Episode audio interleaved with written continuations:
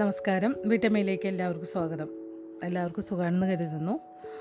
ഞാനും കുടുംബത്തോട് സുഖമായിരിക്കുന്നു. തൊണ്ടവേദനയൊക്കെ ഒരുവിധം മാറി, മുഴുവൻ അങ്ങ് മാറിപ്പോയിട്ടൊന്നുമില്ല. ചുമയും തൊണ്ടവേദനയൊക്കെ ഉള്ള കാരണം ശബ്ദത്തിന് ഒരു കിരികിരിപ്പൊക്കെ ഉണ്ട്. അപ്പോൾ നമുക്ക് നേരെ കഥയിലോട്ട് കിടക്കാം. ഒമ്പതാമത്തെ അധ്യായമാണ് എന്താണ് നിങ്ങളുടെ കർമ്മം. അപ്പോൾ നമുക്ക് വായിച്ചു തുടങ്ങാമല്ലേ. എന്തു പറ്റി ശിവ? ആ ബാലൻ തിരിഞ്ഞു നോക്കിയപ്പോൾ തൻ്റെ പുറകിൽ നിന്നിരുന്ന അമ്മാവനെ കണ്ടു. അവൻ പെട്ടെന്ന് കണ്ണു തുടച്ചു. ഗുണന്മാരുടെ ഒരു ബലഹീനതയായിരുന്നു കണ്ണുനീർ. അമ്മാവൻ പുഞ്ചിരിച്ചു. അയാൾ ശിവൻ്റെ അടുത്തിരുന്ന് അവൻ്റെ കുഞ്ഞു ചുമലിൽ കൈചുറ്റി. മാനസ സരോവരത്തിലെ ഓളങ്ങളെ പാദങ്ങളിൽ വന്നലയ്ക്കുവാൻ അനുവദിച്ചുകൊണ്ട് അവർ കുറേ നേരം നിശബ്ദരായിരുന്നു. ആ വെള്ളത്തിന് തണുപ്പുണ്ടായിരുന്നു, പക്ഷേ അവരതൊന്നും കാര്യമായി എടുത്തില്ല. ശിവൻ തല ഉയർത്തി നോക്കി. ഇത്രയും കടുത്ത പോരാളിയായ തൻ്റെ അമ്മാവൻ എങ്ങനെയാണ് സദാ ശാന്തമായ, എല്ലാം അറിയുന്ന മട്ടിലുള്ള പുഞ്ചിരി തൂകുന്നത് എന്നോർത്ത് അവൻ എപ്പോഴും അതിശയപ്പെട്ടു. എനിക്കതിൽ കുറ്റബോധം തോന്നേണ്ടതില്ലെന്നാണ് അമ്മ പറഞ്ഞിട്ടുള്ളത്. കണ്ണീർ ശിവനെ ശ്വാസം മുട്ടിച്ചപ്പോൾ വാക്കുകൾ നിന്നുപോയി. തൻ്റെ നെറ്റി ഒരിക്കൽ കൂടി തുടിക്കുന്നത് അവനറിയാൻ കഴിഞ്ഞു. ആ സാധു സ്ത്രീയെക്കുറിച്ച് ആ സാധു സ്ത്രീയെക്കുറിച്ചോ അമ്മാവൻ ചോദിച്ചു. ബാലൻ തലകുലുക്കി. നിനക്ക് എന്തു തോന്നുന്നു? എന്താണ് ചിന്തിക്കേണ്ടതെന്ന് എനിക്കറിഞ്ഞുകൂടാ. ഉവ്, നിനക്കറിയാം. നിന്റെ ഹൃദയം പറയുന്നത് ശ്രദ്ധിക്കേ. നിനക്ക് എന്തു തോന്നുന്നു? ശിവൻ്റെ കൊച്ചു കൈകൾ പുലിത്തോല് കൊണ്ടുള്ള ഉടുപ്പ് ഉടുപ്പിന്മേൽ തിരിപ്പിടിച്ചുകൊണ്ടിരുന്നു. അമ്മ വിചാരിക്കുന്നത് എനിക്കവരെ സഹായിക്കാൻ കഴിയുമായിരിക്കില്ലെന്നാണ്. അതായത് ഞാൻ വളരെ ചെറുപ്പമാണ്, ശക്തിയില്ലാത്തവനാണ്, കുഞ്ഞാണ് എന്നൊക്കെ. എനിക്കതൊന്നും ചെയ്യാനാവുമായിരുന്നില്ല. അവരെ സഹായിക്കുന്നതിന് പകരം എനിക്ക് ആ ശ്രമത്തിൽ പരിക്കുപറ്റുമായിരുന്നു. ഒരു പക്ഷേ ശരിയായിരിക്കും. പക്ഷേ അതൊരു പ്രശ്നമാണോ? ആ ബാലൻ തലയുയർത്തി നോക്കി. അവൻ്റെ കണ്ണുകൾ ഇടുങ്ങി. കണ്ണുകൾ നിറഞ്ഞിരുന്നു. അല്ല. അമ്മാവൻ പുഞ്ചിരിച്ചു. അതിനെക്കുറിച്ച് ആലോചിക്കേ. നീ അവളെ സഹായിക്കാൻ ശ്രമിച്ചിരുന്നുവെങ്കിൽ അവൾ ഇനിയും യാതന അനുഭവിക്കാനുള്ള സാധ്യതയുണ്ടായിരുന്നു. എന്നാൽ അവൾ രക്ഷപ്പെടാനുള്ള ചെറിയൊരു സാധ്യതയും ഉണ്ടായിരുന്നു. അതേസമയം നീ ഒരു ശ്രമം പോലും നടത്തിയിരുന്നില്ലെങ്കിൽ അവൾക്ക് യാതൊരു അവസരവും അവസരവും ലഭിക്കുമായിരുന്നില്ലായിരുന്നു. അതേസമയം നീ ഒരു ശ്രമം പോലും നടത്തിയില്ലായിരുന്നുവെങ്കിൽ അവൾക്ക് യാതൊരു അവസരവും ലഭിക്കുകയില്ലായിരുന്നു. ഉണ്ടായിരുന്നോ? ശിവൻ തലയാട്ടി. പിന്നെന്താ? എന്തൊക്കെയോ നിൻ്റെ അമ്മ പറഞ്ഞത്. ആ സ്ത്രീ ഒരു ചെറുത്തുനിൽപ്പിന് പോലും ശ്രമിച്ചില്ലെന്ന്. അതെ, അത് ശരിയായിരിക്കാം. ഇനി ആ സ്ത്രീ ചെറുത്തുനിൽപ്പിന് ശ്രമിച്ചില്ലെങ്കിൽ പോലും ഞാനതിന് ശ്രമിക്കുന്നതിൽ എന്താണ് തെറ്റ് എന്നാണ് അമ്മ ചോദിക്കുന്നത്. അത് വളരെ പ്രധാനപ്പെട്ട കാര്യമാണ്. അവൾക്ക് നേരെയാണ് ആ പാപം നിർവഹി നിർവഹിക്കപ്പെട്ടുകൊണ്ടിരുന്നത്. എന്നിട്ടും അവളത് സഹായി സഹായി സഹിക്കുകയായിരുന്നുവല്ലോ. അസ്തമയ സൂര്യനെ ഉറ്റുനോക്കി അവർ കുറച്ചു നേരം മിണ്ടാതിരുന്നു. അങ്ങനെ ആ സ്ത്രീ പ്രതിരോധിച്ചില്ലെങ്കിൽ പോലും അമ്മാവൻ പറഞ്ഞു. നീ എന്ത് ചെയ്യണമായിരുന്നു എന്നാണ് വിചാരിക്കുന്നത്? ഞാൻ പറയൂ. ആത്മരക്ഷയ്ക്കായി ആ സ്ത്രീ പൊരുതിയില്ലെങ്കിലും അതൊരു വിഷയമല്ലെന്ന് എനിക്ക് തോന്നുന്നു. അതെന്തോ ആവട്ടെ, ഞാൻ അവൾക്ക് വേണ്ടി പോരാടേണ്ടതായിരുന്നു. എന്തുകൊണ്ട്? ശിവൻ തല ഉയർത്തി നോക്കി. ഞാൻ പ്രായോഗി പ്രായോഗിക മതിയാകേണ്ടതായിരുന്നുവെന്നാണോ അങ്ങും കരുതുന്നത്? അവിടെ നിന്ന് ഓടിപ്പോന്നത് തെറ്റായിരുന്നില്ലേ? ഞാൻ എന്തു കരുതുന്നുവെന്നത് ഓ ഈ വേടുകളൊക്കെ ഇങ്ങനെ വളരെ സ്ട്രെയിറ്റായിട്ട് പറയേണ്ട ഓരോ കാര്യങ്ങളാണ് ഇങ്ങനെ വളച്ചൊടിച്ചിട്ടൊക്കെ ഇവർ പറയുന്നത്. എഴുത്തു ഭാഷ ആയതുകൊണ്ടാവാം. അപ്പോൾ വായിക്കുമ്പോൾ തെറ്റൊക്കെ പോകുന്നുണ്ട്. ഞാനതൊന്ന് പറയാട്ടോ. വിഷമമുള്ള വേടൊന്നുമല്ല, പക്ഷെ ഇങ്ങനെ വായിക്കുമ്പോൾ അങ്ങനെ തെറ്റിപ്പോണു. ഞാൻ എന്ത് കരുതുന്നുവെന്നത് ഇതിലെഴുതിയുള്ളത് എന്ത് കരുതുന്നുവെന്നതൊരു അങ്ങനെയാണ് എഴുതിയിട്ടുള്ളത്. ശരിക്കും പറയുകയാണെങ്കിൽ ഞാൻ എന്ത് കരുതുന്നു എന്നത് ഒരു വിഷയമല്ല, ഇത്രയേ ഉള്ളൂ ഇതിൽ. പക്ഷേ ഇവർ എഴുതുമ്പോൾ ഒരുപാട് ഇങ്ങനെ വളച്ചൊടിച്ച് ഇങ്ങനെ അറിയ ആവശ്യമില്ലാത്ത കുറേ വേടുകളൊക്കെ അതിൽ ചേർത്തിട്ടുണ്ട്. ഞാൻ എന്ത് കരുതുന്നു എന്നത് വിഷയമല്ല. ഞാൻ നിൻ്റെ വ്യാഖ്യാനം കേൾക്കാൻ ആഗ്രഹിക്കുന്നു. ഓടിപ്പോകുന്നത് തെറ്റായിപ്പോയെന്ന് നീ കരുതാൻ എന്താണ് കാരണം? ഉടുപ്പിൽ തിരിപ്പിടിച്ചുകൊണ്ട് ശിവൻ താഴേക്ക് നോക്കിക്കൊണ്ടിരുന്നു. അവൻ്റെ നെറ്റി വല്ലാതെ വീങ്ങുന്നുണ്ടായിരുന്നു. അത് തെറ്റാണെന്ന് എനിക്ക് തോന്നിയതുകൊണ്ട്. അമ്മാവൻ പുഞ്ചിരിച്ചു. അതാണ് ഉത്തരം. നീ ചെയ്തത് നിൻ്റെ കർമ്മത്തിന് വിരുദ്ധമായതിനാലാണ് നിനക്ക് തെറ്റായി തോന്നുന്നത്. ആ സ്ത്രീയുടെ കർമ്മത്തിനൊപ്പിച്ച് നീ ജീവിക്കേണ്ടതില്ല. അവൾ ചെയ്തത് അവളുടെ താല്പര്യമാണ്. നീ നിൻ്റെ കർമ്മത്തിനനുസരിച്ചാണ് ജീവിക്കേണ്ടത്. ശിവൻ തല ഉയർത്തി നോക്കി. തിന്മയ്ക്കെതിരെ പോരാടേണ്ടത് നിന്റെ കർമ്മമാണ്. ആ തിന്മ അനുഭവിക്കുന്നവർ അതിനെ ചെറുക്കില്ലെന്ന കാര്യം നീ അന്വേഷിക്കേണ്ട. ലോകം മുഴുവനും നമ്മുടെ ലോകം മുഴുവനും മറ്റൊരു മാർഗത്തിലൂടെ കാര്യങ്ങൾ നോക്കിക്കണ്ടാലും അതൊരു വിഷയമല്ല. എല്ലായ്പ്പോഴും ഇതോർക്കുക, മറ്റുള്ളവരുടെ മറ്റുള്ളവരുടെ കർമ്മഫലമനുസരിച്ച് നീ ജീവിക്കേണ്ട. സ്വന്തം കർമ്മഫലത്തിനനുസരിച്ച് നീ ജീവിച്ചാൽ മതി. ശിവൻ ചെറുതായി ഒന്ന് തലകുലുക്കി. അത് വേദന ഉണ്ടാക്കുന്നുണ്ടോ? ശിവൻ കൺപുരുകത്തിനിടയിലെ കരിഞ്ചുവപ്പ് നിറത്തിലുള്ള അടയാളത്തിലേക്ക് ചൂണ്ടി അമ്മാവൻ ചോദിച്ചു. ശിവൻ ആ അടയാളത്തിൽ അമർത്തിപ്പിടിച്ചു. ആ അമർത്തൽ അവനൽപ്പം ആശ്വാസം നൽകി. ഇല്ല, ഇത് എനിക്ക് എരിയുന്നത് പോലെ, നല്ല പോലെ കത്തുന്നത് പോലെ തോന്നുന്നു, പ്രത്യേകിച്ചും നിന്റെ മനസ്സ് വിഷമിക്കുന്ന നേരത്ത്. ശിവൻ തലകുലുക്കി. അമ്മാവൻ തൻ്റെ കുപ്പായത്തിൻ്റെ കീശയിൽ കൈയിട്ട് ചെറിയൊരു മടിച്ചീലെടുത്തു. ഇത് വളരെ അമൂല്യമായൊരു ഔഷധമാണ്. കുറേ കാലമായി ഞാനിത് കൊണ്ടു നടക്കുന്നു. നീയാണ് ഇത് സ്വീകരിക്കുവാൻ ഏറ്റവും അനുയോജ്യനായ ആൾ. ശിവൻ ആ മടിശീല തുറന്നു നോക്കി. അതിനകത്ത് തവിട്ട് കലർന്ന ചുവപ്പ് രാശിയുള്ള കട്ടിയുള്ള കുഴമ്പ് അവൻ കണ്ടു. ഇത് ഉപയോഗിച്ചാൽ ആ എരിവ് ഇല്ലാതാകുമോ? അമ്മാവൻ പുഞ്ചിരിച്ചു. ഇത് നിന്റെ നിയോഗത്തിലേക്കുള്ള പാത ശരിയാക്കി തരും. ശിവൻ മുഖം ചൊളിച്ചു. അവനത് സ്പഷ്ടമായില്ല. മാനസ സരോവരത്തിനപ്പുറത്തേക്ക് നീണ്ടുകിടക്കുന്ന ഹിമാലയഗിരി നിരകളുടെ നേർക്ക് കൈചൂണ്ടി അമ്മാവൻ തുടർന്നു. എൻ്റെ കുഞ്ഞെ, ആ മഹാപർവ്വത നിരകളേക്കാൾ വലുതാണ് നിന്റെ നിയോഗം. എന്നാൽ ആ നിയോഗം സഫലമാക്കുവാൻ നിനക്ക് ഈ മഹാമേരുവ മറികടക്കേണ്ടതായി വരും. ഇനി അത് വിശദീകരിക്കേണ്ടതിൻ്റെ ആവശ്യമുണ്ടെന്ന് അമ്മാവന് തോന്നിയില്ല. ആ ചുവപ്പ് രാശിയുള്ള തവിട്ട് നിറത്തിലുള്ള ലേപനമെടുത്ത് അയാൾ ശിവൻ്റെ നെറ്റിയിൽ കുറുകെ അമർത്തി തേച്ചു. അതിൻ്റെ ബലം തൽക്ഷണം അവന് ലഭിച്ചു. അവൻ്റെ കൺപുരികവും നെറ്റിയും ഉടൻ തണുത്തു. പിന്നെ അല്പം ലേപനമെടുത്ത് ശിവൻ്റെ തൊണ്ടയിൽ പുരട്ടി. ബാക്കിയുള്ള ലേപനമെടുത്ത് അയാൾ ശിവൻ്റെ കൈവെള്ളയിൽ വെച്ചു കൊടുത്തു. പിന്നെ തൻ്റെ വിരലിൽ വിരലിൽ ചെറിയൊരു മുറിവുണ്ടാക്കി അതിൽ നിന്ന് അല്പം രക്തമെടുത്ത് കുഴമ്പിൽ ഇറ്റിച്ച്, രുദ്രഭഗവാനെ, അങ്ങയുടെ കൽപ്പന ഞങ്ങൾ ഒരിക്കലും മറക്കുകയില്ല. ഇതൊരു വായുപുത്രൻ്റെ രത്ന രക്തപ്രതിജ്ഞയാകുന്നു എന്ന് മന്ത്രിച്ചു. ശിവൻ അമ്മാവനെ നോക്കി. പിന്നെ അവൻ്റെ കൈവെള്ളയിലേക്കും അമ്മാവൻ്റെ രക്തം ചാലിച്ച വിചിത്രമായ ചുവപ്പ് രാശിയുള്ള ചവിട്ട് നിറത്തോടു കൂടിയുള്ള ലേപനത്തിലേക്കും നോക്കി. നീ അത് അണ്ണാക്കിലേക്കിട്, അമ്മാവൻ പറഞ്ഞു. പക്ഷേ വിഴുങ്ങരുത്, അത് അലിഞ്ഞു തീരുന്നതുവരെ നാക്കുകൊണ്ടൊഴിയേ. ശിവൻ അപ്രകാരം ചെയ്തു. അപ്പോൾ നീ അതിന് തയ്യാറായി. ഇനി വിധി അതിൻ്റെ സമയം നിശ്ചയിക്കട്ടെ. ശിവൻ അത് മനസ്സിലായില്ല. എന്നാൽ ആ ഔഷധം നൽകിയ ആശ്വാസം അവൻ അനുഭവപ്പെട്ടു. ഈ മരുന്ന് ഇനിയും അങ്ങയുടെ കയ്യിൽ ശേഷിപ്പുണ്ടോ? എൻ്റെ പക്കലുള്ളത് മുഴുവനും ഞാൻ നിനക്ക് തന്നു കഴിഞ്ഞു കുഞ്ഞേ. ഇത് വേറൊരു ഭാഗമാണ്. വാസു വസുദേവന്മാരുടെ പക്കൽ നാഗൌഷധമുണ്ടായിരുന്നോ?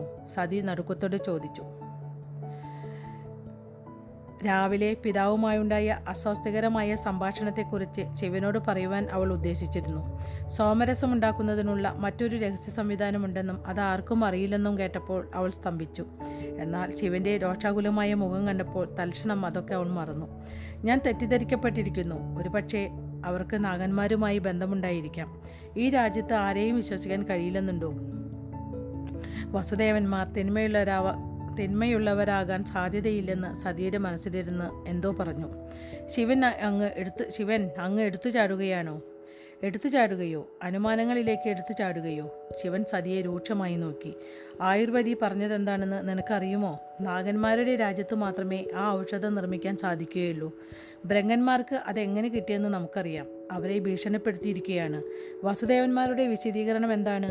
ക്ഷേത്രം നിർമ്മിക്കുന്നതിനായി അവർക്ക് നാഗന്മാരെ ആവശ്യമുണ്ടായിരുന്നുവോ?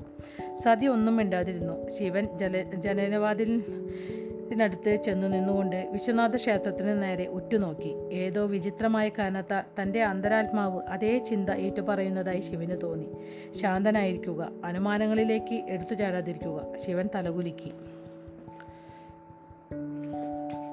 ആ മരുന്ന് എവിടെ നിന്ന് ലഭിച്ചുവെന്ന് അങ്ങ് കണ്ടെത്തുമെന്ന് വസുദേവന്മാർ ഊഹിച്ചു കാണുമെന്ന് എനിക്ക് ഉറപ്പുണ്ട്, സതി പറഞ്ഞു. വസുദേവന്മാർ ആ മരുന്ന് അങ്ങേക്ക് നൽകിയതിന് രണ്ട് വിശദീകരണങ്ങൾ ഉണ്ടാവാനേ തരമുള്ളൂ. ശിവൻ തിരിഞ്ഞു നിന്നു. ഒന്നുകിൽ അവർ മൂഢന്മാർ, അല്ലെങ്കിൽ അങ്ങയുടെ രോഷം സഹിച്ചാലും അങ്ങയുടെ പുത്രൻ സുരക്ഷിതമായി ജനിക്കേണ്ടത് അതിപ്രധാനമാണെന്നും അവർ കരുതി കാണും. ശിവൻ്റെ മുഖം ചൊളിഞ്ഞു. പക്ഷേ അങ്ങയിൽ നിന്ന് ലഭിച്ച അറിവ് വെച്ച് അവർ മൂഢന്മാരാണെന്ന് ഞാൻ കരുതുന്നില്ല, സതി പറഞ്ഞു. അപ്പോൾ പിന്നെ നമ്മുടെ മുന്നിൽ ഒരു കാര്യമേ ഉള്ളൂ. അങ്ങയുടെ മകനെന്തെങ്കിലും സംഭവിച്ചാൽ അങ്ങ് തകർന്നു പോകുമെന്നും അതോടെ തിന്മയ്ക്കെതിരായുള്ള അവരുടെ പോരാട്ടത്തെ അത് ദുർബലപ്പെടുത്തുമെന്നും അവർ കരുതുന്നു. ശിവൻ മൗനം പൂണ്ടു. തൻ്റെ സ്വകാര്യ അറയിലെ ജന ജല ജനലിനടുത്തിരിക്കുന്ന ഇരിപ്പിടത്തിൽ നാഗന്മാരുടെ ജനപ്രഭ ഇരുന്നു. ഇത് വേറൊരു ഭാഗമാണ് കേട്ടോ. ഞാൻ ഇതിപ്പോൾ ഓരോ പാരഗ്രാഫും വ്യത്യാസമായിട്ട് വരുന്നുണ്ട്. ആഴ്ചയിലൊരു ദിനം വൈകുന്നേരം പഞ്ചവടിയുടെ തെരുവുകളിലൂടെ കടന്നുപോയിരുന്ന ഗായക സംഘത്തിൻ്റെ പാട്ട് അയാൾക്ക് കേൾക്കാൻ സാധിച്ചു.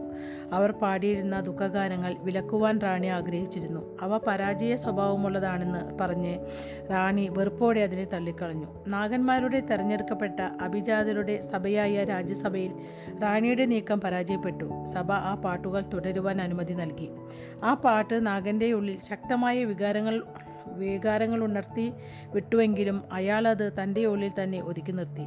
നീ എൻ്റെ ലോകമായിരുന്നു, എൻ്റെ ദൈവം, എൻ്റെ സൃഷ്ടാവ്. ഞാൻ നിന്നെ തേടി വന്നതല്ല, നീ എന്നെ വിളിക്കുമായിരുന്നു. എന്നിട്ടും നീ എന്നെ ഉപേക്ഷിച്ചു പോയി. ഞാൻ നിന്നെ ആദരിച്ചു, നിൻ്റെ നിയമങ്ങളനുസരിച്ച് ജീവിച്ചു, നിൻ്റെ നിറങ്ങൾ കൊണ്ട് ഞാൻ എൻ്റെ നിറം പിടിപ്പിച്ചു. എന്നിട്ടും നീ എന്നെ ഉപേക്ഷിച്ചു പോയി. നീ എന്നെ വേദനിപ്പിച്ചു, സ്വന്തം കടമകൾ മറന്നു. എന്നിട്ടും ഞാനൊരു ഭീകരരോപി. പറയൂ പ്രഭു, എനിക്കെന്തു ചെയ്യാൻ? അസ്വസ്ഥമാക്കുന്ന പാട്ട്. ആ പാട്ടിൻ്റെ വരികളാണ് ഇപ്പോൾ നമ്മൾ ഞാൻ വായിച്ചത്. അസ്വസ്ഥമാക്കുന്ന പാട്ട്. നാഗൻ്റെ ചിന്തകളിൽ ഇട ചിന്തകളിൽ ഇടപെട്ടുകൊണ്ട് റാണി പറഞ്ഞു, നമ്മുടെ ബലഹീനതകളും ആത്മബന്ധങ്ങളും അത് കാണിക്കുന്നു. ചെറിയമ്മേ, നാഗൻ എഴുന്നേറ്റ് കൊണ്ട് പറഞ്ഞു, അങ്ങ് വന്നത് ഞാൻ അറിഞ്ഞില്ല. നീ എങ്ങനെ അറിയും? ഓക്കാനമുണ്ടാക്കുന്ന ആ പാട്ടിൽ ഈ ലോകം മുഴുവനും മുങ്ങിയിരിക്കുകയല്ലേ. ഏത് ക്രിയാത്മക ചിന്തകയെയും ചിന്തകയെ ചിന്തയെയും അത് മുക്കി ഇരിക്കുകയാണ് ഏത് ക്രിയാത്മക ചിന്തയെയും അത് മുക്കിയിരിക്കുകയാണ്. ആ പാട്ടിൻ്റെ കാര്യമാണ് പറയുന്നത് ഇവിടെ. പ്രതികാരം ഒരു ക്രിയാത്മക ചിന്തയല്ല മഹാറാണി, നാഗൻ പറഞ്ഞു. ഗായക സംഘം പാടുന്നത് ആഹ്ലാദകരമായ പാട്ടുവുമല്ല. റാണി കൈവീശി, എനിക്ക് പ്രധാനപ്പെട്ട വളരെ പ്രധാനപ്പെട്ട ഒരു കാര്യം ചർച്ച ചെയ്യാനുണ്ട്. ശരി ചെറിയമ്മേ. റാണി ദീർഘനിശ്വാസം അയച്ചു. നീ വാസുദേവന്മാരെ കണ്ടുവോ? നാഗൻ കണ്ണുകൾ ഉറുക്കി. അത് കണ്ടെത്തുവാൻ റാണിക്ക് ഇത്രയധികം സമയം വേണ്ടി വന്നുവെന്ന് കണ്ടപ്പോൾ അയാൾക്ക് അതിശയം തോന്നി. ഉവ്, എന്തിനെ? തൻ്റെ രോഷം മറച്ചു വയ്ക്കാൻ ശ്രമിക്കാതെ റാണി ചോദിച്ചു. മഹാറാണി, അവരുടെ സഹായം നമുക്ക് ഉപയോഗപ്പെടുത്താമെന്ന് ഞാൻ വിശ്വസിക്കുന്നു. അവർ ഒരിക്കലും നമ്മെ പിന്തുണയ്ക്കുകയില്ല. അവർ നമ്മുടെ ശത്രുക്കളായിരിക്കണമെന്നില്ല, എന്നാലും അവർ ഒരിക്കലും നമ്മുടെ മിത്രങ്ങളായിരിക്കുകയില്ല. ഞാൻ അക്കാര്യത്തിൽ വിയോജിക്കുന്നു. നമുക്കൊരു പൊതു ശത്രുവുണ്ട് എന്നാണ് എനിക്ക് തോന്നുന്നത്. അവർ നമ്മുടെ ഭാഗം ചേരുമെന്ന് എനിക്ക് തോന്നുന്നു. അസംബന്ധം പൗരാണിക ഇതിഹാസത്തിൻ്റെ ഭ്രാന്തന്മാരായ പ്രോത്സാഹ പ്രോത്സാഹകരാണവർ. കഴുത്തിൽ നീലനിറമുള്ള ഏതോ ഒരു വിദേശി ഈ രാജ്യത്തെ രക്ഷിക്കാനൊന്നും പോകുന്നില്ല. പക്ഷേ ജടകെട്ടിയ താടിയുള്ള മറ്റൊരു വിദേശി ഒരിക്കൽ ഈ രാജ്യത്തെ രക്ഷിച്ചു, ഇല്ലേ? ഈ ആദിവാസിയെ രുദ്രഭഗവാനുമായി താരതമ്യം ചെയ്യരുത്. ഈ രാജ്യം ഒരുപക്ഷെ നശിക്കുവാൻ വിധിക്കപ്പെട്ടതായിരിക്കാം. നമുക്ക് ഈ ഭാരതം നൽകിയത് വേദനയും സങ്കടവുമാണ്. പിന്നെ നമ്മളെന്തിനാ അതിൻ്റെ കാര്യം ശ്രദ്ധിക്കണം? അതെന്തോ ആകട്ടെ, അത് നമ്മുടെ കൂടി രാജ്യമാണ് എന്നു തന്നെ കാരണം.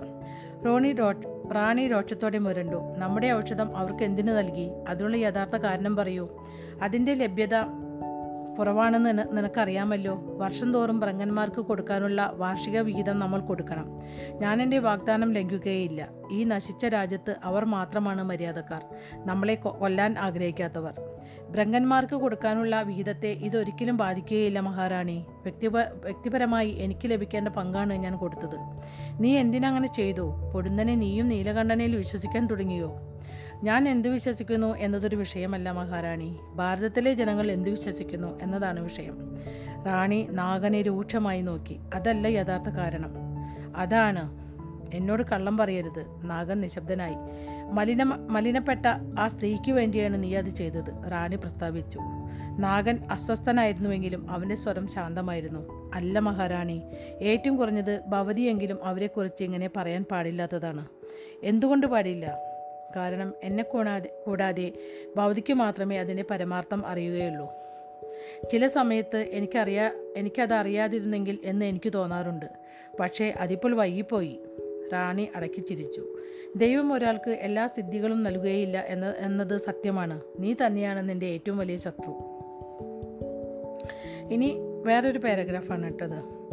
ദക്ഷൻ നിലത്ത് ഇരിക്കുകയായിരുന്നു. മുൻകൂട്ടി അറിയിക്കാതെയുള്ള ഭൃഗു മഹർഷിയുടെ ദേവഗിരി സന്ദർശനത്തിൽ അദ്ദേഹം ഞെട്ടിപ്പോയിരുന്നു. ഭൃഗു മഹർഷിയെ ദർശിക്കണമെന്ന് ചക്രവർത്തി ആവശ്യപ്പെട്ടിട്ടില്ലായിരുന്നു. കടുത്ത അസന്തുഷ്ടിയോടെ ഭൃഗു ദക്ഷനെ രൂക്ഷമായി നോക്കി. നേരിട്ടുള്ള ഒരു കൽപ്പന അങ്ങ് അനുസരിച്ചില്ല മഹാരാജൻ. തല താഴ്ത്തിപ്പിടിച്ച് ദക്ഷൻ ഒന്നും മിണ്ടാതിരുന്നു. മഹർഷിക്ക് എങ്ങനെ ഇത് മനസ്സിലായി? സതിയും വീരണിയും ഞാനും മാത്രമാണ് അത് സംസാരിക്കുമ്പോൾ അവിടെ ഉണ്ടായിരുന്നത്. ഇനി വീരണി ചാരപ്പണി ചെയ്തതാണോ? സകലരും എനിക്കെതിരെ തിരിയുന്നത് എന്തിനാണ്? എന്തിന് എനിക്കെതിരെ? ദക്ഷൻ ആലോചനകൾ ദക്ഷൻ്റെ ആലോചനകൾ മനസ്സിലാക്കിക്കൊണ്ട് ഭൃഗു ദക്ഷനെ ഉറ്റുനോക്കി. ദക്ഷൻ ബലഹീനനാണെന്ന് നാം എനിക്കറിയാമായിരുന്നു. എന്നാൽ നേരിട്ടുള്ള ഒരു കൽപ്പന ധിക്കരിക്കുവാൻ ആ ചക്രവർത്തി ഒരിക്കലും ധൈര്യപ്പെട്ടിട്ടില്ല. അതിനൊക്കെ പുറമെ ഭൃഗു യഥാർത്ഥത്തിൽ നിരവധി ഉത്തരവുകളൊന്നും നൽകിയിട്ടില്ല. ഒരു കാര്യത്തിൽ മാത്രമേ അദ്ദേഹം ശ്രദ്ധിച്ചിരുന്നുള്ളൂ. ബാക്കിയുള്ളതിനെല്ലാം തനിക്കിഷ്ടമുള്ളതുപോലെ ചെയ്യാൻ ഭൃഗു ദക്ഷനെ അനുവദിച്ചിരുന്നു. താങ്കളെ ചക്രവർത്തിയാക്കാൻ ഒരു കാരണവും കൂടി ഉണ്ടായിരുന്നു. എനിക്ക് അതിൽ വീണ്ടുവിചാരം വരാൻ അവസരം കൊടുക്കരുത്. ദക്ഷൻ ഭയന്നു വിറച്ച് ഒന്നും മിണ്ടാതിരുന്നു. ഭൃഗു കുനിഞ്ഞു നിന്ന് ദക്ഷൻ്റെ മുഖം പിടിച്ചുയർത്തി. അങ്ങ് അവർക്ക് അതിൻ്റെ സ്ഥലം പറഞ്ഞുകൊടുത്തുവോ മഹാരാജൻ? ദക്ഷൻ സൗമ്യമായി പിറുപിറുത്തു. ഇല്ല പ്രഭു, ഞാൻ ആണയിടാം. എന്നോട് കള്ളം പറയരുത്. ഞാൻ ആണയിടുന്നു പ്രഭു. ഭൃഗു ദക്ഷൻ്റെ മനോരാജ്യം വായിച്ചെടുത്തു. അദ്ദേഹം സംതൃപ്തനായി. താങ്കൾ ഇതാരോടും പറയരുത്. കാര്യം വ്യക്തമായല്ലോ. ദക്ഷൻ നിശബ്ദനായിരുന്നു. മഹാരാജൻ, ശബ്ദമുയർത്തി ഭൃഗു പറഞ്ഞു, കാര്യം വ്യക്തമായോ? ഉപു പ്രഭു, ഭയന്നുപോയ ദക്ഷൻ ഭൃഗുവിൻ്റെ കാലു പിടിച്ചു പറഞ്ഞു. ശിവൻ അസിഗട്ടിൽ നിന്ന് ഇത് വേറൊരു ഭാഗമാണ്. ശിവൻ അസിഗട്ടിൽ നിന്നു അഞ്ച് ബ്രഹ്മ കപ്പലുകൾ ഒന്നൊഴികെ ബാക്കിയെല്ലാം കപ്പലുകളുടെയും തിളങ്ങുന്ന കാറ്റുപായകൾ ചുരുക്കി മടക്കിയിരുന്നു മടക്കി കാറ്റുപായകൾ ചുരുക്കി മടക്കിയിരിക്കുന്നു. ഈ സെൻറ്റൻസ് ഞാൻ ഒന്നുകൂടി വായിക്കാം. ഇത് വേറൊരു പാരഗ്രാഫാണ്. ശിവൻ അസിഗട്ടിൽ നിന്നു അഞ്ച് ബ്രഹ്മ കപ്പലുകളിൽ ഒന്നൊഴികെ ബാക്കിയെല്ലാ കപ്പലുകളുടെയും തിളങ്ങുന്ന കാറ്റുപായകൾ ചുരുക്കി മടക്കിയിരുന്നു. തുറമുഖത്തിനോട് ഏറ്റവും അടുത്ത് നിലയുറപ്പിച്ചിരുന്ന കപ്പലിലെ പായ നിവർത്തി കെട്ടിയിരുന്നു. അവിടെ സന്നിഹിതരായിരുന്ന ആളുകൾ അതിനു നേരെ ആരാധനാപൂർവ്വം നോക്കി. അവ കാണാൻ നല്ല ഭംഗിയുണ്ട്, ശിവൻ പറഞ്ഞു. നന്ദി ഭഗവാൻ. ഒൻപത് മാസത്തിനുള്ളിൽ നിന്റെ ഗോത്രവർഗം ഇത് മുഴുവനും നിർമ്മിച്ചുവെന്ന് എനിക്ക് വിശ്വസിക്കാനാവുന്നില്ല. ഞങ്ങൾ ബ്രഹ്മന്മാർ എന്തു ചെയ്യാൻ കഴിയും പ്രഭു? ശിവൻ പുഞ്ചിരിച്ചു. ശിവൻ്റെ അടുത്തു നിന്നിരുന്ന അതിഥികോൻ പറഞ്ഞു, ശിവദാസ്, ഈ കപ്പലുകൾ നീങ്ങുമെന്ന് നിനക്ക് ഉറപ്പുണ്ടോ? കപ്പലു കപ്പലുകളുടെയെല്ലാം പായകൾ വിടർന്നു നിൽക്കുന്നു. ഇവയാണെങ്കിൽ കനത്ത ഇവിടെയാണെങ്കിൽ കനത്ത കാറ്റുമുണ്ട്. എന്നിട്ട് കപ്പലിനെ അതൊന്നും ഇളക്കുന്നു പോലുമില്ല. രാജാവ് കപ്പലുകളെക്കുറിച്ചും അവയുടെ നീക്കത്തെക്കുറിച്ചും യാതൊന്നും അറിയില്ലെന്നത് വ്യക്തം. അത് വളരെ പ്രധാനപ്പെട്ടൊരു കാര്യമാണ് രാജൻ, ശിവദാസ് പറഞ്ഞു. പക്ഷേ ഞങ്ങളെ കൂടാതെ കപ്പൽ നീങ്ങാൻ ഞങ്ങൾ ആഗ്രഹിക്കാത്തതിനാലാണ് അങ്ങ് അത് നീങ്ങാത്തത്. കാറ്റിനെതിരെ നിൽക്കുന്ന രീതിയിലാണ് കാറ്റുപായ പായകൾ ഘടിപ്പിച്ചിട്ടുള്ളത്. പ്രധാന കാറ്റുപായി തത്തിപ്പറക്കുന്നത് അങ്ങേക്ക് കാണാൻ കഴിയുന്നില്ലേ? അതിഥികൻ തലയാട്ടി. അതായത് കാറ്റ് കിട്ടാത്തത് മൂലം ആ പായകൾ നമ്മളെ നോക്കി ചിരിക്കുകയാണ്. ശിവൻ പുഞ്ചിരിച്ചു. ചിരിക്കുന്നോ? പായകൾ തെറ്റായി ഘടിപ്പിച്ചിട്ടും അവ തത്തിപ്പറക്കുന്നുണ്ടെങ്കിൽ ഞങ്ങൾ അങ്ങനെയാണ് അവയെ വിശേഷിപ്പിക്കാറ്, ശിവദാസ് പറഞ്ഞു. ശരി, ശിവൻ പറഞ്ഞു. മൂന്ന് ദിവസത്തിനകം നമ്മൾ ബ്രങ്കയിലേക്ക് പുറപ്പെടുന്നു. ഇതിനു വേണ്ട എല്ലാ തയ്യാറെടുപ്പുകളും നടത്തുക. ഇനി മറ്റൊരു പാരഗ്രാഫാണിത്. സതി തൻ്റെ അറയുടെ ജനാലിനടുത്തു നിന്നുകൊണ്ട് ഗംഗാനദിയിലേക്ക് നോക്കി നിൽക്കുകയായിരുന്നു. രാജ അതിഥുകൻ ഒരു കൂട്ടം നഗുകളുടെ അകമ്പടിയോടെ ഒരു തോണിയിൽ കിഴക്കേ കരയിലുള്ള കൊട്ടാരത്തിലേക്ക് പോകുന്നത് അവൾ കണ്ടു. എന്തിനാണ് അദ്ദേഹം ഇടയ്ക്കിടെ അവിടെ പോകുന്നത്? എന്തുകൊണ്ടാണ് അദ്ദേഹം സ്വന്തം കുടുംബത്തെ മാത്രം അവിടെ കൊണ്ടുപോകുന്നത്? സതി, നീ എന്താ ആലോചിക്കുന്നത്? ശിവൻ അവിടെ പിന്നിൽ നിൽപ്പുണ്ടായിരുന്നു. അവൾ അവനെ ആലിംഗനം ചെയ്തു. ഞാനിനി കുറച്ചുകാലം നിന്നെ കാണാതിരിക്കണ്ടേ? അവൻ അവളുടെ മുഖം ഉയർത്തിപ്പിടിച്ച് ചുംബനം നൽകിയ ശേഷം പുഞ്ചിരിച്ചു. അതല്ല നീ ആലോചിച്ചത്. സതി പതിയെ അവൻ്റെ നെഞ്ചിൽ തട്ടി. അങ്ങേക്ക് എൻ്റെ മനസ്സും വായിക്കാൻ കഴിയുമോ? അതിന് കഴിഞ്ഞെങ്കിൽ എന്ന് ഞാൻ ആഗ്രഹിക്കുന്നു. വളരെ ഗൗരവമുള്ള ഒന്നുമല്ല ഞാൻ ആലോചിച്ചു കൊണ്ടിരുന്നത്. എന്തുകൊണ്ടാണ് അതിഥി അതിഥുകൻ മഹാരാജാവ് ഇടയ്ക്കിടെ കിഴക്കേ കൊട്ടാരത്തിൽ പോകുന്നത്? തൻ്റെ കുടുംബത്തെ മാത്രമേ അദ്ദേഹം കൊണ്ടുപോകുന്നുള്ളൂ എന്നതാണ് അതിലും വിചിത്രം. അതെ, ഞാനും അതെല്ലാം ശ്രദ്ധിച്ചിട്ടുണ്ട്. അതിനെന്തോ തക്കതായ കാരണമുണ്ടാകുമെന്ന് ഞാൻ കരുതുന്നു. കിഴക്കൻ തീരം അശുഭകരമായ കിഴക്കൻ തീരം അശുഭകരമാണെന്ന അന്ധവിശ്വാസവും നിലവിൽ നിൽപ്പുണ്ട്. സതി, യാത്ര തീരുമാനമായോ? മൂന്ന് ദിവസത്തിനകം പുറപ്പാടുണ്ടാകുമോ? ഉവ്. എത്ര ദിവസത്തേക്കായിരിക്കും യാത്ര പോകുന്നത്? എനിക്കറിഞ്ഞുകൂടാ. ഏറെ നാൾ വേണ്ടിവരില്ലെന്ന് പ്രത്യാശിക്കുന്നു. എനിക്കും വരാൻ സാധിച്ചെങ്കിൽ. എനിക്കറിയാം, പക്ഷേ കാർത്തികേയൻ്റെ പ്രായം ഇങ്ങനെയൊരു യാത്രയ്ക്ക് പാകമായിട്ടില്ല. കാർത്തികേയൻ ഉറങ്ങുന്നത് സതി നോക്കി നിന്നു. തൊട്ടിലിൽ കൊള്ളാത്ത വിധം വേഗത്തിലായിരുന്നു അവൻ്റെ വളർച്ച. അവനിപ്പോൾ അങ്ങേപോലെ ആയിക്കൊണ്ടിരിക്കുകയാണ്. ശിവൻ പുഞ്ചിരിച്ചു. ആറുമാസം പ്രായമേ ആയിട്ടുള്ളൂ, പക്ഷേ കണ്ടാൽ രണ്ടര വയസ്സിൻ്റെ വളർച്ചയുണ്ട്. സതിക്ക് ശിവൻ പറഞ്ഞത് അംഗീകരിക്കേണ്ടി വന്നു. മെലൂഹൻ കുഞ്ഞുങ്ങളെല്ലാം മൈകയിൽ നിന്നാണ് ബാല്യം കഴിച്ചു കൂട്ടിയിരുന്നത്. എന്നതിനാൽ പതിനാറ് വയസ്സിന് താഴെയുള്ള കുട്ടികളെ സതി കണ്ടിട്ടില്ലായിരുന്നു. ഒരു പക്ഷേ ഇത് സോമരസത്തിൻ്റെ അനുഗ്രഹമായിരിക്കാം, സതി പറഞ്ഞു. അതിന് സാധ്യതയുണ്ട്. ആദ്യമായി സോമരസം സേവിച്ചപ്പോൾ അവന് യാതൊരു രോഗമില്ലാതിരുന്നത് ആയുർവേദിയെ അത്ഭുതപ്പെടുത്തിയിരുന്നു. അത് അത്ഭുതകരം തന്നെ. അവനൊരു വിശിഷ്ട ബാലനായതുകൊണ്ടായിരിക്കാം അത്. അവൻ അത്ഭുത ബാലനാണ്. ജനിച്ച ആറുമാസത്തിനുള്ളിൽ നടക്കാൻ തുടങ്ങുന്ന ഒരു കുഞ്ഞിനെ ഞാൻ വേറെ കണ്ടിട്ടില്ല. സതി പുഞ്ചിരിച്ചു. അവൻ നമ്മുടെ അഭിമാനമായി തീരും. അക്കാര്യം എനിക്ക് ഉറപ്പാണ്. സതി തല ഉയർത്തി ശിവനെ ഒരിക്കൽ കൂടി നോക്കി ചുംബിച്ചു. നാഗന്മാരുടെ സാമ്രാജ്യത്തിലേക്കുള്ള ഒരു വഴി കണ്ടെത്തി ഉടൻ തന്നെ തിരിച്ചു വരിക. തീർച്ചയായും പ്രാണേശ്വരി. ഇനി മറ്റൊരു പാരഗ്രാഫാണിത്. കപ്പലിൽ ആവശ്യ സാധനങ്ങൾ ശേഖരിച്ചു വെച്ചു. യാത്രക്കിടയിൽ മറ്റൊരു തുറമുഖത്ത് അടുക്കുവാൻ അവർ ഉദ്ദേശിച്ചിരുന്നില്ല. വേഗത അത്യാവശ്യമായിരുന്നു. പർവ്വതേശ്വരനെ സ്തംഭിച്ചുകൊണ്ട് സൂര്യവംശികളും ചന്ദ്രവംശികളും ചേർന്ന ഒരു സൈനിക വ്യൂഹം രൂപീകരിക്കപ്പെട്ടു. അഞ്ചു കപ്പലുകളിൽ അതിലുമധികം ആളുകളെ കൊണ്ടുപോകുക ബുദ്ധിമുട്ടായിരുന്നു. എന്നാൽ ദ്രപകുവിനെ ദ്രപകുവിനെ അതിൻ്റെ ചുമതല ലഭിച്ചു എന്നതായിരുന്നു സൂര്യവംശികളുടെ അഭിമാനം രക്ഷിച്ച ഒരു കാര്യം. അസിഘട്ടിൻ്റെ പടികളിൽ നിന്നുകൊണ്ട് ശിവൻ ആ കപ്പലുകൾ നിരീക്ഷിച്ചു. സൈനാധിപൻ എന്ന നിലയിൽ ദ്രപകു തൻ്റെ പിതാവ് പുരോഗനോടൊപ്പം ഏറ്റവും മുന്നിലെ കപ്പലിൽ സഞ്ചരിച്ചു. നീലകണ്ഠന് പ്രധാന സഹചാരികൾ മുഖ്യ നൗകയിൽ, മറ്റു നൗകകളുടെ ഉള്ളിൽ സുരക്ഷിതമായ മേഖലയിൽ സഞ്ചരിച്ചു. പർവ്വതേശ്വരൻ, ഭഗീരഥൻ, ആനന്ദമയി, ആയുർവേദി, നന്ദി, വീരഭദ്രൻ തുട എന്നിവരെല്ലാം ആ കപ്പലിൻ്റെ കൈവരിയിൽ പിടിച്ചുകൊണ്ടു നിന്നു. ആ മുഖ്യ നൗകയിൽ ഉത്തങ്കനെ കൂടി കണ്ടപ്പോൾ ശിവൻ അത്ഭുതപ്പെട്ടു. ആനന്ദമയി നിർബന്ധിച്ചു കാണും. പർവ്വതേശ്വരനെ ബ്രഹ്മചര്യ പ്രതിജ്ഞ ലംഘിക്കുന്ന ആനന്ദമയി നിർബന്ധിച്ചു കാണും. പർവ്വതേശ്വരനെ ബ്രഹ്മചര്യ പ്രതിജ്ഞ ലംഘിക്കുന്നതിനെ പ്രേരിപ്പിക്കുവാൻ ഏതെങ്കിലും ഒരു സ്ത്രീക്ക് കഴിയുമെങ്കിൽ അത് ആനന്ദമയിക്ക് മാത്രമായിരിക്കും. പ്രഭു, ശിവന്റെ ചിന്തകളിൽ കടന്നു കയറി അതിദുഗൻ വിളിച്ചു. കാശിരാജാവ് കുമ്പിട്ട് നീലകണ്ഠന്റെ പാദങ്ങൾ തൊട്ടു. ആയുഷ്മാൻ ഭവ. അതിദുഗന്റെ മനസ്സ് ശിരസിൽ പതിയെ തൊട്ടുകൊണ്ട് ശിവൻ അനുഗ്രഹിച്ചു. കരം കൂപ്പിക്കൊണ്ട് അതിദുഗൻ മന്ത്രിച്ചു. അങ്ങ് ഉടനെ കാശിയിൽ മടങ്ങിയെത്തണമെന്ന് ഞാൻ അപേക്ഷിക്കുന്നു. അങ്ങേ കൂടാതെ ഞങ്ങൾ അനാഥരാണ്. അങ്ങേക്ക് എൻ്റെ ആവശ്യമില്ല രാജൻ. യഥാർത്ഥത്തിൽ അങ്ങേക്ക് ആരുടെയും ആവശ്യമില്ല. അങ്ങയെ ഏറ്റവും അധികം സ്നേഹിക്കുന്ന ഒരാളിൽ വിശ്വാസം അർപ്പിക്കുക, അങ്ങയിൽ തന്നെ. കാറ്റിൻ്റെ ശക്തി ശക്തിയിൽ കാലുറയ്ക്കാത്തതുമൂലം തന്നോട് ചേർന്ന് നിൽക്കുന്ന കാർത്തികേയൻ്റെ കൈ പിടിച്ച് ഈറനണിഞ്ഞ കണ്ണുകളുമായി നിൽക്കുന്ന സതിയെ നോക്കി സതിയെ കാർത്തികേയൻ്റെ കൈപിടിച്ച് ഈറനണിഞ്ഞ കണ്ണുകളുമായി നിൽക്കുന്ന സതിയുടെ നേരെ ശിവൻ നോക്കി. ശിവൻ്റെ നേർക്ക് കൈ ചൂണ്ടി കാർത്തികേയൻ പറഞ്ഞു, ബാബ. ശിവൻ പുഞ്ചിരിച്ച് കാർത്തികേയനെ എടുത്തു. ബാബ, പെട്ടെന്ന് തന്നെ മടങ്ങി വരും കാർത്തികേയൻ. അതുവരെ നീ അമ്മയെ കഷ്ടപ്പെടുത്താതിരിക്കണം. ശിവൻ്റെ തലമുടിയിൽ പിടിച്ചു വലിച്ച് കാർത്തികേയൻ ആവർത്തിച്ചു, ബാബ. കൂടുതൽ വിടർന്ന പുഞ്ചിരിയോടെ ശിവൻ കാർത്തികേയനെ നെറ്റിയിൽ ചുംബിച്ചു. പിന്നെ കാർത്തികേയനെ ഒക്കത്ത് വെച്ച് മുന്നോട്ട് ചെന്ന് സതിയെ ആലിംഗനം ചെയ്തു. ചില സൂര്യവംശീയ ശീലങ്ങൾ ലംഘിക്കുക ബുദ്ധിമുട്ടായിരുന്നു. ആളുകളുടെ മുന്നിൽ വെച്ച് സ്നേഹം സ്നേഹം പ്രകടിപ്പിക്കുന്നതിൽ അമ്പരപ്പുണ്ടായിരുന്ന സതി ശിവനെ പതിയെ പുൽകി. ശിവൻ അവളെ വിട്ട് വിട്ടില്ല. ശിവനോടുള്ള സതിയുടെ പ്രണയം അവളുടെ സൂര്യവംശീയ പരിമിതികളെ കീഴടക്കി. അവൾ തലയുയർത്തി ശിവനെ ചുംബിച്ചു. വേഗം മടങ്ങി വരിക, ഞാൻ വരും. അപ്പോൾ നമ്മുടെ ഈ അധ്യായം ഇവിടെ അവസാനിക്കുകയാണ്. വായിക്കുമ്പോൾ കുറേ തെറ്റുകളൊക്കെ വന്നിട്ടുണ്ടെന്ന് അറിയാം, എല്ലാ പ്രാവശ്യത്തെ പോലെ. അപ്പോൾ നിങ്ങളെല്ലാവരും ക്ഷമിക്കുമെന്ന് കരുതുന്നു. അപ്പോൾ ഇത് അടുത്ത അധ്യായത്തിൻ്റെ പേര് ബ്രങ്കയുടെ കവാടം, പത്താമത്തെ അധ്യായമാണ്. അപ്പോൾ ഇതുവരെ ക്ഷമയോടെ കഥ കേട്ടുകൊണ്ടിരുന്ന എൻ്റെ എല്ലാ സുഹൃത്തുക്കൾക്കും നന്ദി, നമസ്കാരം.